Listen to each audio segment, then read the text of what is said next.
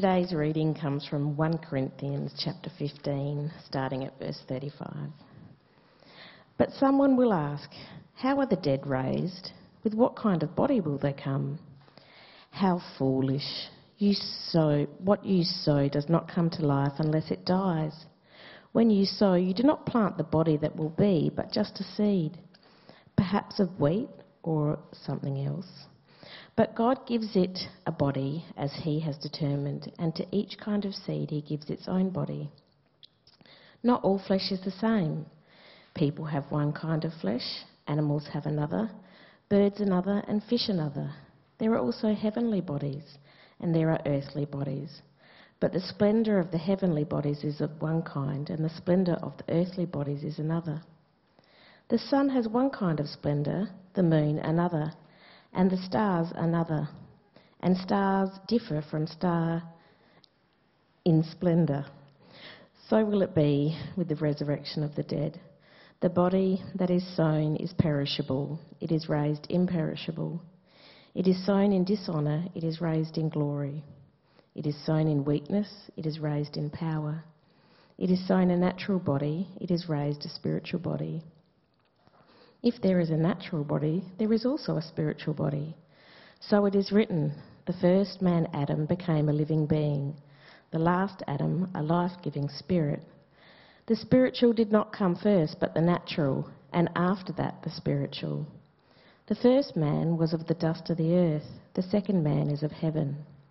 As was the earthly man, so are those who are of the earth, and as, as is the heavenly man, so also are those of heaven. And just as we have borne the image of the earthly man, so we shall bear the image of the heavenly man. I declare to you, brothers and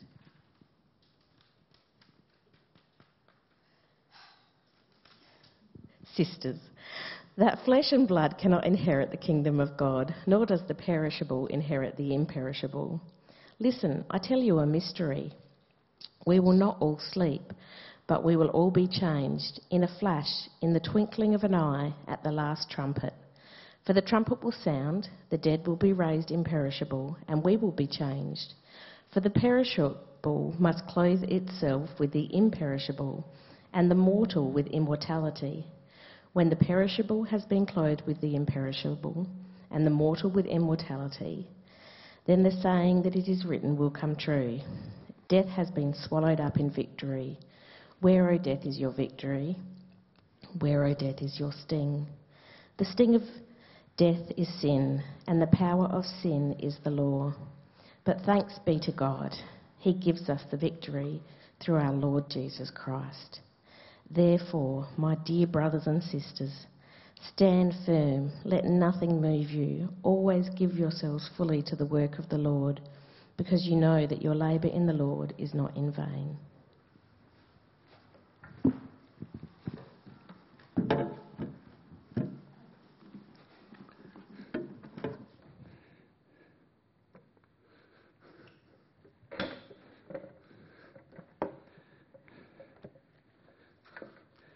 I just arrived home from uh, being out somewhere, and I, when I arrived home, Sue was in the sunroom with our grandson Oliver. So Oliver was probably approaching four, and as I came into the uh, the sunroom, uh, he saw me, and then he turned to Sue and he said, "Papa's alive!" You know, and. Um, I thought this was rather a, a, sort of a strong reaction. And then he's, he got all teary, he just got all emotional, and, uh, and then he rushed over and he just gave me this big, big hug, you know. And uh, I, look, I, I realise I'm getting a bit older, uh, but at this point, I don't think it's that surprising that I turn up alive, you know. and then, of course, I got the backstory. Uh, what had happened was Sue had brought Oliver home uh, to our place. He'd seen this funeral leaflet on the counter, the picture of someone there, and asked what it was. And uh, Sue had explained that it was uh, a friend of ours who loved Jesus, who'd gone to be with him. He'd died and gone to be with Jesus. Then Oliver said uh, to Sue, Where's your papa? Where's your papa? Which is what he calls me. And uh, Sue thought he was talking about her father. So he explained that uh, she explained to him that her father had gotten old and gotten sick and died. Right? Pretty straightforward, really. He'd seen me a few days previously, but there, there, there you go. And, uh, and so it all sort of became obvious. And so I heard Sue uh, uh, taking Oliver off, and Oliver was saying, Papa was a Papa was dead, now he's alive. You know, Papa was dead. And Sue was explaining, no, that actually wasn't the case, you know, and I sort of went through it. And then, and then I heard Oliver say, Papa was a bit dead. Papa was a bit dead. Um, it's not often actually you can laugh about death, is it? Not often you can do that, I don't think. And whether you're four or 104 or somewhere in between, uh, death has enormous impact on each one of us. Uh, whether it's because you've just been at a funeral, I took a funeral just this week uh, on Wednesday for someone I'd known for about 50 years. Uh, that, that has a salutary impact on you. Or whether it's uh, as you've come through the pandemic and it's just alerted you to the fact that in reality you have this sort of paper thin grasp on life and control over your future. Or maybe it's even when you wrestle with the bigger questions of the meaning in life and you know that actually death is the end for everybody. So, what does that mean when it comes to life in this world when we all die. And of course, it then triggers that question well, what does, what does happen to you when you die? You know, what, what occurs at that point? And I reckon it's a topic that most Australians just tend to avoid. You know, we just sort of, you know, push it to one side. And if it does come up like at a funeral, like I attended on, on Wednesday, you know, people who, they'll tend to just sort of sentimentalise about it. Oh, they're looking down on us, you know, they've gone to a better place. it's, it's sort of very vague. They'll always be with us. You know, those sort of comments are really the common thing. We're cynical in life, but very sentimental, I think, as Australians in death. And then the films, you think about, well, what happens when you die?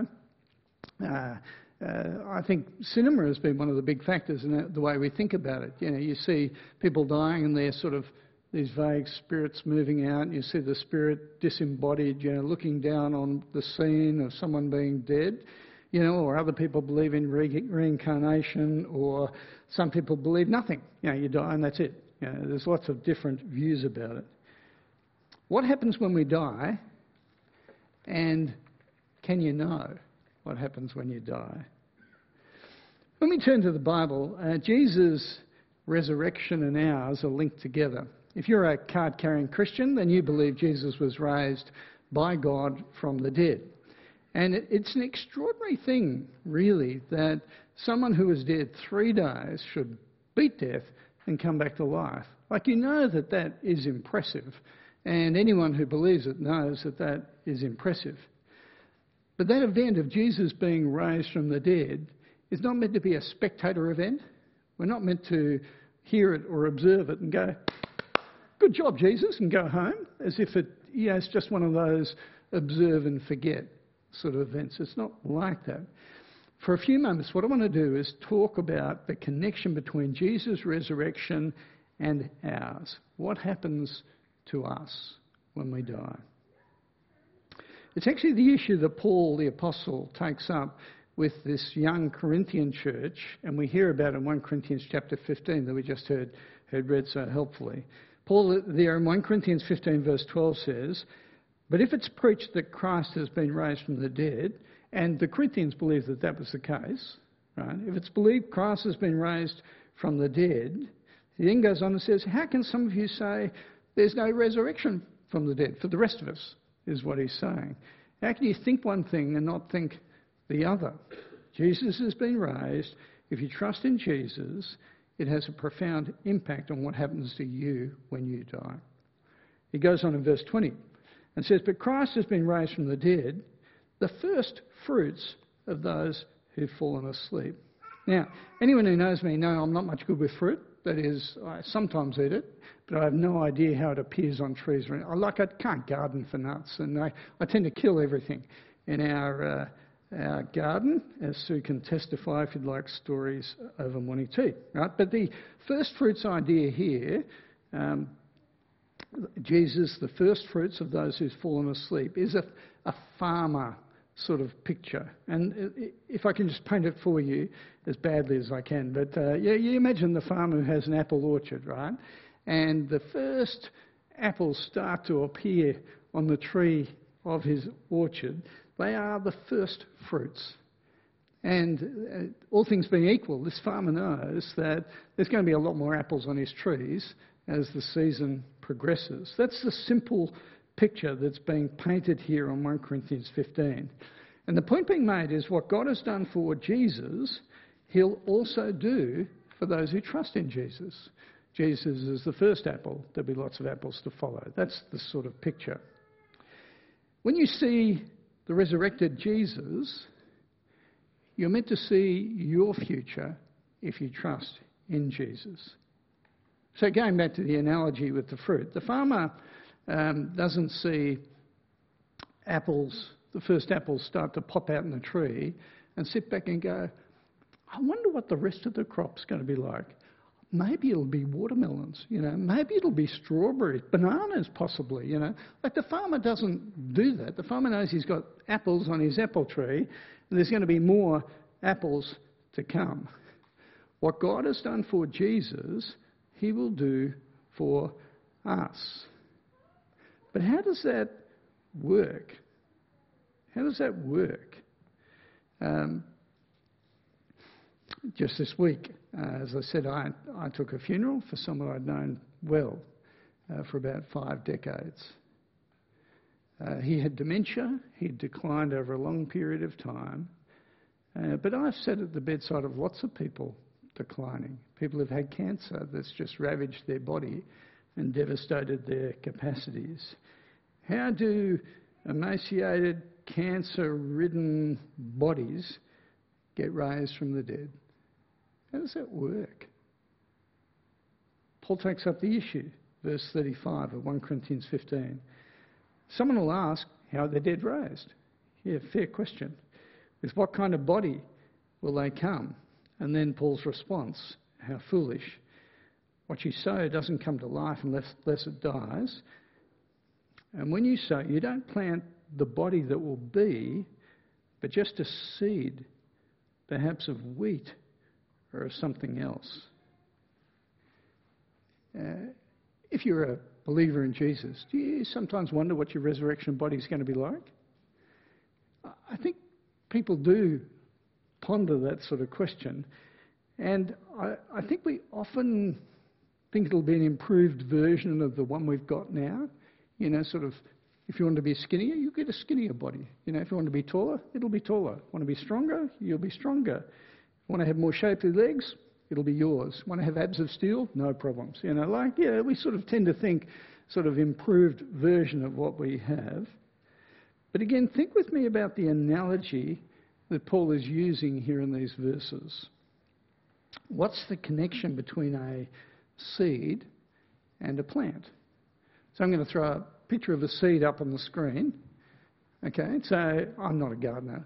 There's lots of gardeners here. What sort of seeds are these? Hmm? They're orange seeds. Okay. Uh, oh, yeah, I'm really disappointed you didn't know that. But well, someone did say it today. Okay, well, well done, orange seeds. Okay, now we're going to flick to the next screen. Right, orange tree. Right, now we'll have them together. Seeds, oranges. It's obvious, isn't it? Like, unless you knew that those sort of seeds produce that sort of plant and fruit, you'd think, man, these are weirdly disconnected pictures, aren't they? Like to think that one could actually result in the other. Here's the thing at the resurrection, God is not going to pull your body out of the grave, dust it off, do some running repairs, and send you on your way. That's not the way in which it works. You're not going to be a new, improved seed. Okay? That's not the picture. There'll be a connection between now and then, but vastly different. And just think with me about the analogy. With a seed that develops into a plant and produces fruit, there's a sense in which that's the seed's destiny, isn't it? It's like when it actually, you know, grows and produces fruit, it's fulfilling its very purpose and the intention for that seed and that plant. And friends, it's the same for us. We will be resurrected from the dead to be all that God intends us to be. Uh, perfect for the new creation and dwelling with God for eternity. And we see that, that idea of the development in our bodies when you go to verses 42 to 44 here in 1 Corinthians 15. Paul says the body that's sown, the seed sown, right, is perishable. It's raised imperishable. It's sown in dishonour. It's raised in glory. It's sown in weakness. It's raised in power. It's sown a natural body. And it is raised a spiritual body. Raised never to decay or die again. A glorious body, a powerful body. But I just want to pause for a moment, just reflect on one idea that sometimes I think does distract people. When it says there in verse 44, it is raised a spiritual body, what does that mean? So you might be thinking, ah, this is where the disembodied spirit thing, you know, uh, comes in. Uh, but at this point, it's not talking about what our bodies are made of but rather what powers our bodies. So I'm going to do a sort of thought exercise with you. I want you to imagine something for me. I want to, if you're able to do it, picture things. I'm not a great picturer, but I want you to imagine in your mind a steam engine. Right? Imagine in your mind a steam engine and what a steam engine looks like.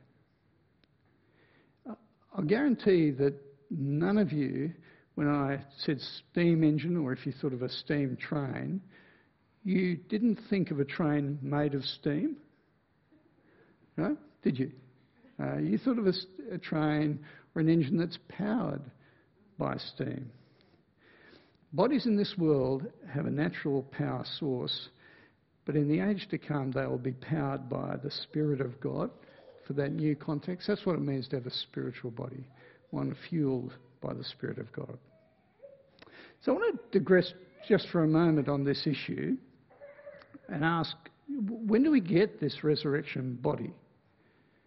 Uh, what if you what if you die before Christ returns? Right? I um, last Wednesday I had a funeral for Chris Purton. Okay, he has died before the return of the Lord Jesus Christ. When does he actually get his resurrection body? When's that going to happen? It's an issue that concerned uh, a young church, the Thessalonian church, and uh, I'm going to read from 1 Thessalonians chapter 4, uh, from verse 13. Paul there says, Brothers and sisters, we don't want you to be uninformed about those who sleep in death. Uh, we've got 2,000 years where we've been able to have a bit of a think about this issue, but these Thessalonians were first generation believers. They are grappling with the promise that Jesus would return, raise people from the dead, but some of their number had died in the meantime. What's happened to them? How does this, how does this affect them? Where are these people now? So, what do you think? Again, you have to call this out, but what do you think happens to people when they die who believe in Jesus? What are they doing now? What's the story? Now, we, we, we actually probably would come up with a few different ideas in a room this big. But let me just chase the idea down with you because I think often, and again, you know, I've just taken a funeral, um, people often talk about people who believe in Jesus being in heaven. Right? Not a wrong answer, actually. But interestingly enough, it's not the answer that Paul provides to this young Thessalonian church. It's not what he says. In verse 14 of 1 Thessalonians 4, he says this For we believe that Jesus died and rose again and so we believe that God will bring with Jesus those who've fallen asleep in him. See, he describes people as having fallen asleep, and then when Jesus returns, raised. This uh, sleep language is the language that's commonly used of those who die in Christ in the New Testament. Went back to 1 Corinthians chapter 15, you looked at verses 18 and 20, it talks about those who've fallen asleep. But what does that mean? it doesn't mean to be sort of asleep right now. Is this some sort of sort of uh, you know spiritual cryogenic snap freeze thing? And when Jesus returns, he pops us in the microwave and away we go. I mean, you know, like what what are we talking about at this point? Or is it sort of a coma thing? I mean, where are the dead in Christ now? Um, what does that look like? I want to take you to a couple of other spots in the New Testament. I can't do a lot on this, but just give a few windows into this idea. In Philippians chapter 1, verse 23, uh, so Paul the Apostle is uh, facing death. That's his situation in this context, and he's reflecting on whether he's going to live or die and what that might mean. In Philippians 1, verse 23, he says, I desire to depart, that is, die, and be with Christ which is better by far. Then in verse 21, just before that, um, he says, For me to live is Christ, and to die is gain. Or if we go to another spot, uh, Luke 23, verse 43, uh, Jesus is on the cross with thieves beside him, and Jesus says to one of these thieves, Today you will be with me in paradise. I want to suggest to you that believers who die trusting in the Lord Jesus Christ, they actually enjoy fellowship with Christ when they die. We will enjoy fellowship with Christ if we die before Christ returns. We will die and, in some sense, be in the presence of God Himself and the Lord Jesus Christ, and that is actually better by far. Better to be with Christ is the point that the Apostle Paul is making. Better, but the best place is to be with Christ and his people in our resurrected bodies in the new heaven and the new earth. And that will happen when Jesus returns and raises us all with our new resurrection bodies, okay? Die in Christ, better by far. Uh, Jesus returns, best by far. Uh, that, that sort of idea. Now, let me say that um, I've spent a very brief amount of time on that. Uh, very happy to engage with you around it if you want to talk, uh, but I think that's a brief thumbnail, a sketch of the idea. What I want to do just for the few minutes left to me is to talk about the fact that knowledge that will be raised from the dead actually changes every aspect of your thinking about life and the future. So, firstly, I want to say it changes our attitude to our bodies now. Uh, we live a, in a particular time, a particular location where we have never, ever been more fixated with our bodies. I think that is, that is so true. We're fixated about the shape of our bodies, the fitness of our bodies, the size of our bodies, the health of our bodies. We spend more time and money on our bodies than ever before. Clothing, uh, product, uh, all sorts of things. The concern about body image is just huge in our culture right now, and media just feeds those sort of ideas. And the reality is, our bodies are better looked after than at any other time in the history of our world. There's no question about that. So, in 1960, the average age for people dying in Australia was, you know, give or take a bit of difference between men and women, but it was 71 years of age back in 1960. It is now 83 years of age. Isn't that an extraordinary extension of lifespan in just a, such a brief period of time? We are fixated with living in our bodies now. But here's the thing when you know about the age to come, when you know about the new resurrection body you will receive, one that will put the one you've currently got in the shade, right? when you're aware of that, it does change your attitude to this body and it, in its present form. It gives you perspective.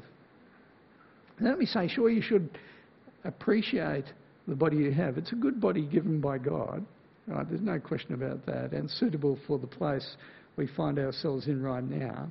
You should care for that body so that you can properly, properly care for people around you and serve them in different ways. But you know that this is a model that is going to be superseded. Right? That, that is the reality of what we're being told. And even if you're super fit, even if you're young, and we've got a few people here who are thinking, man, what's he talking about death and resurrection for? Oh, I've got a lot, a lot of years to live. But no matter what age you are, this is the truth for you. This is your future, and you need to take it to heart.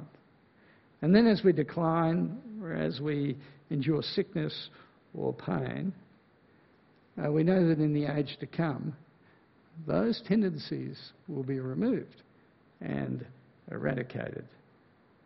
It changes the way you think about your body. It also changes the way you think about death, right? The way you think about your own death. Uh, I had the privilege of taking a funeral for another long standing member of Trinity back in August. Her name was Julia Walton. She had been a member of Trinity since the 1970s in the city, and Julia had pancreatic cancer, so she knew that she was uh, heading towards, towards death, you know, over a period of years and had time to prepare for it. So Julia, uh, who was a retired school teacher, she organised her service beforehand, which lots of people do. Not only did she do that, she prepared the service leaflet for her service beforehand. Julie used to proofread the leaflets in the city uh, to make corrections. So the service leaflet got prepared, was sent to Julia in a draft form, and she found an error which she corrected in her own service leaflet and sent it back to the office in preparation for the day. Julia even wrote her own eulogy right? Uh, and the reason she did that, these are her own words, her notes that she gave me to go with the funeral. She said, I don't want people going up the front with endless reminiscences. Okay? Which gives you an idea of what Julia was like. Here, at the end of the, the eulogy, uh, Julia said this about herself in the third person. Okay? Uh, Julia's choice of a plain pine box for a coffin seemed to her to represent the depleted state that her own mortal body had reached because no polished casket, however elaborately decorated, could possibly represent the body, the glorious body that she was confident would be hers in the resurrection. Julia didn't like the process of dying. Right? Pancreatic cancer is not uh, a terrific illness to die from, and I spent quite a bit of time with her uh, in the days before she died. But she had no fear in the face of death. She had confidence that she would be raised with a new resurrection body, secure in that. Can, can I ask you, do you have um, do you have confidence in the face of your own mortality? Is that your situation? It affects the way you think about your own death. It also affects the way you grieve. Uh, can I say it's not that Christians don't grieve in the face of death? Of course we do. But our grief is shaped by the resurrection promises. Again, 1 Thessalonians 4, verse 13, Paul says, You do not grieve like the rest of mankind who have no hope. You don't grieve like other people without hope. We grieve. Death is hard to watch. Uh, people decline in pain or sickness, or there's the suddenly, sudden rift of an accidental death and the loss of relationship that that, that causes. In the Bible, it talks about death as the last great enemy. But what a difference it makes to have clear hope. Not wishful thinking, but confidence that because Jesus was raised from the dead, we will be too. Listen again to what the Apostle Paul says in 1 Thessalonians 4. For the Lord himself will come down from heaven with a loud command, with the voice of the archangel and the trumpet call of God, and the dead in Christ will rise first. And after that, we who are still alive and left will be caught up together with them in the clouds to meet the Lord in the air. And so we will be with the Lord forever. Death. It's the, for believers the temporary break in relationships. And then finally, what I want to talk about is living with the resurrection in mind in terms of how it affects what we prioritise in life. I think uh, Christians can fall into one of two camps when it comes to the resurrection from the dead for themselves. They can think of it like an insurance policy or think of it like an investment strategy. There's a big difference between those two things. So, say you've got a home and you have an insurance policy on your home. What you're doing is paying a premium to guard against the event of something happening to your home, theft or the place burning down, that sort of thing. What you do is you take out this insurance policy, you pay the premium, and you tuck the insurance policy in your back pocket or in a filing cabinet at home, just in case one of those events happens. So Christians can operate like that with the resurrection. Good to believe in Jesus because when I die, that event triggers the promises of God. Now that, that's true, but very incomplete. Contrast that with a, a strategy for investment. Okay, let's say, I want you to imagine four years ago you had $500,000 sitting in your bank. Right, I probably none of us it, but let's say you did. Okay, you're trying to think where would I invest that half a million dollars? And you had various options open in front of you. You could uh, put into shares, or you could uh, uh, put it into the bank and just get some interest on it, or let's say you could put it into real estate. Okay, now, those of you who know what's happened over the last four years will know the share market has gone downhill, interest rates have been flat, almost zilch, property prices have gone rocketing up through the roof. Okay, say you knew four years ago that the property market was going to take off and housing prices would double over that four year period. Would you invest in the bank in an interest bearing deposit and get 1%? would you invest in the stock market and lose money? Or would you put it into housing and double your money over that period? If you knew that information, of course you'd invest strategically in housing if you had that available to you. Friends, that's ex- exactly the way in which we're to think about the resurrection from the dead. Because Christ has been raised, and because we know we will be raised too, that's meant to affect your priorities in investment right now. In 1 Corinthians 15, verse 34, here's one way Paul says it affects you. Having this long description of the resurrection, he says to these Corinthians, Come back to your senses as you ought and stop sinning. And if you'd read this letter up until this point, you know the Corinthians were sinning in all sorts of ways because they didn't actually apply this truth to their life. Friends, knowing where you're heading for eternity, we're meant to live with that priority in mind now. Invest now in a way that honours God and pleases Him with our lives. Can I say, if you are dabbling in sin right now, uh, not only does the Lord of heaven see it all, there's nothing hidden from Him. But it is foolish. It is foolish to invest in something like sin, knowing where you're heading. Right? Repent and turn around. But then, in verse 58, right at the end of 1 Corinthians 15, Paul takes it one step further. He says, My dear brothers and sisters, stand firm. Let nothing move you. Always give yourselves fully to the work of the Lord because you know that your labour in the Lord is not in vain. A lot that we labour for in this world, in these bodies, it will not endure into the age to come. It won't. I remember uh, I, I did a law degree, and I remember I had the degree in a frame on, in an office wall in, in my study, a place I didn't, didn't visit for a couple of weeks after storms. I went in and noticed that um, what had happened was a leak had developed directly above my degree, and the rain had dripped down into my degree. All the print had run down so you couldn't read it anymore. It had become waterlogged, got heavy, fell off, and smashed on the ground. Okay?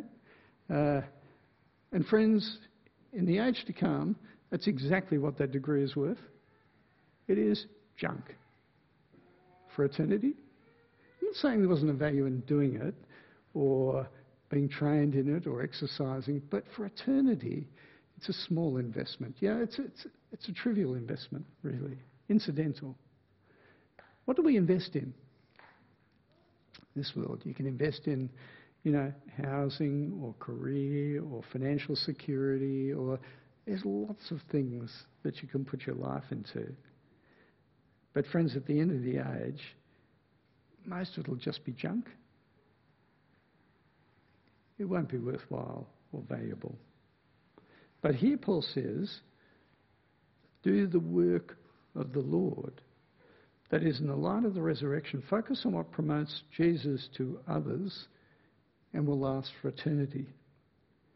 So, right now, there are people out looking after children of this church. They're investing in eternity. That's what they're doing. That is a valuable investment. When you send money to support people uh, taking the gospel across cultures, you're investing in eternity, aren't you? That's what you're doing. When you pray for people to come into the kingdom, that's an investment in eternity. When you invite people, you, know, you feel risky and nervous about doing it, but the carols next week, understand that's a risk for eternity because you want people to actually hear and respond to the gospel. You see, because of the resurrection, the certainty of the resurrection, what we're to do is give ourselves fully to the work of the Lord in whatever way we can. Because the Apostle Paul says that labour, your labour in the Lord, that's not in vain. That will endure. See, the resurrection, and once you take it on board, it actually profoundly changes every aspect of the way in which you think about your life. It, uh, it's to seep into our bones, shape our hearts and our minds and our priorities. So it's a wonderful teaching from God, isn't it? Let me pray for us. Let's pray. Heavenly Father, we do thank you that uh, you raised the Lord Jesus to life, you defeated death, but also you make such sure promises to those us who stand under your judgment because of our rejection of you. You promise forgiveness of sins, but also life now that endures forever. Uh, thank you for these promises. We pray you'll help us to keep mulling them over, uh, that you'll shape our lives and our hearts as we reflect upon them. And Father, we pray that you'll stir us to action as we think about how these impact what we do day to day, week to week, month to month, for whatever days you give us to serve you in this world. And we do pray it in Jesus' name. Amen.